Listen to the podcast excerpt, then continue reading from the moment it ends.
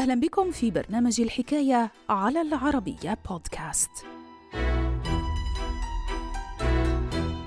زيجات ملكية، ألقاب نبالة وهدايا قيمة كانت أبرز الطرق المعتمدة في أوروبا للتقرب لحاكم دولة ما وكسب عطفه والتأثير عليه. لذلك اتجه الأمريكيون للجانب القانوني لحماية بلادهم من التدخل الخارجي. تفاصيل الحكاية. في مقال للكاتب طه عبد الناصر رمضان بعنوان بهذين القانونين تحمي أمريكا نفسها من النفوذ الخارجي.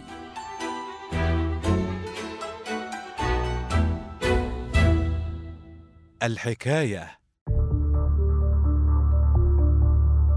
طيل فترته الرئاسية التي استمرت لنحو ثمانية أعوام رفض جورج واشنطن المصنف كأول رئيس بتاريخ الولايات المتحدة الأمريكية أي تدخل أجنبي بشؤون بلاده.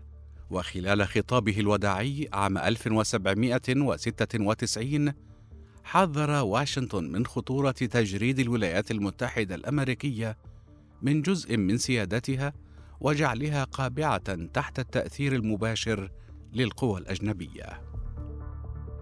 وإضافة لجورج واشنطن كان بقية الآباء المؤسسين الذين اجتمعوا بفلادلفيا عام 1787 على دراية مطلقة بخطورة وقوع دولتهم حديثة النشأة تحت نفوذ قوى أجنبية، فعقب تخلصهم من البريطانيين على إثر حرب الاستقلال، تخوف عدد هام من كبار الشخصيات الأمريكية من إمكانية وقوع بلادهم تحت تأثير حلفائها السابقين من القوى الأوروبية وعلى رأسهم المملكة الفرنسية التي عانت من مشاكل مادية هائلة بسبب مشاركتها لجانب الأمريكيين بحرب الاستقلال.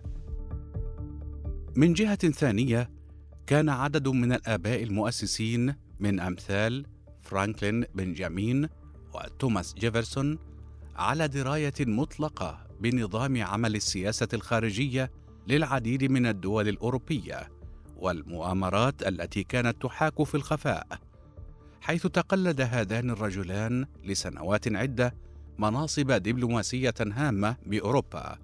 كان أبرزها منصب سفير الولايات المتحدة الأمريكية بفرنسا.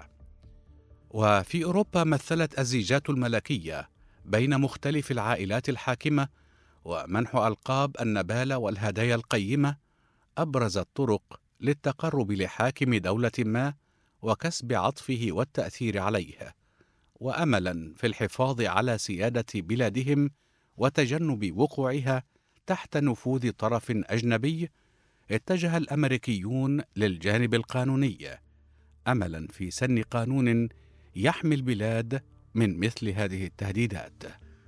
ولإنقاذ الولايات المتحدة الأمريكية من إمكانية وقوعها تحت أي تأثير أجنبي، لم يتردد المشرعون الأمريكيون في سن الشرط الثامن من الجزء التاسع بالفقرة الأولى من الدستور، والتي عرفت باختصار لدى كثير من المؤرخين بشرط المكافآت الأجنبية. وبموجب هذا البند الموجود بالدستور الأمريكي، يمنع الرئيس والسفراء والوزراء وممثلو الشعب المنتخبون من الحصول على أي هدايا أو ألقاب نبالة من ملوك وأباطرة دول أجنبية دون الرجوع للكونغرس. وعلى حسب ما دونه جيمس ماديسون اعتبر أغلب المشرعين الأمريكيين وعلى رأسهم جوفرنر موريس مبدئيا ما جاء بشرط المكافآت الأجنبية كافيا لحماية البلاد. لكن مع تيقنهم من حجم التهديد الذي يهدد الولايات المتحدة الأمريكية بسبب التأثير الأجنبي خلال هذه الفترة المبكرة من تاريخها فضل المشرعون وضع بند جديد يسمح بعزل الرئيس عن طريق الرجوع للكونغرس لتجريده من صلاحيات. وأثناء العمل على هذا البند الجديد أكد المشرعون على سهولة حصول الرئيس على الهدايا والرشوة من الأطراف الأجنبية مستعينين لتأكيد استنتاجهم على مثال ملك إنجلترا تشارلز الثاني الذي تلقى رشاوى من ملك فرنسا لويس الرابع عشر مقابل السماح بنشر الكاثوليكية بإنجلترا ودعم فرنسا بحربها ضد جمهورية هولندا.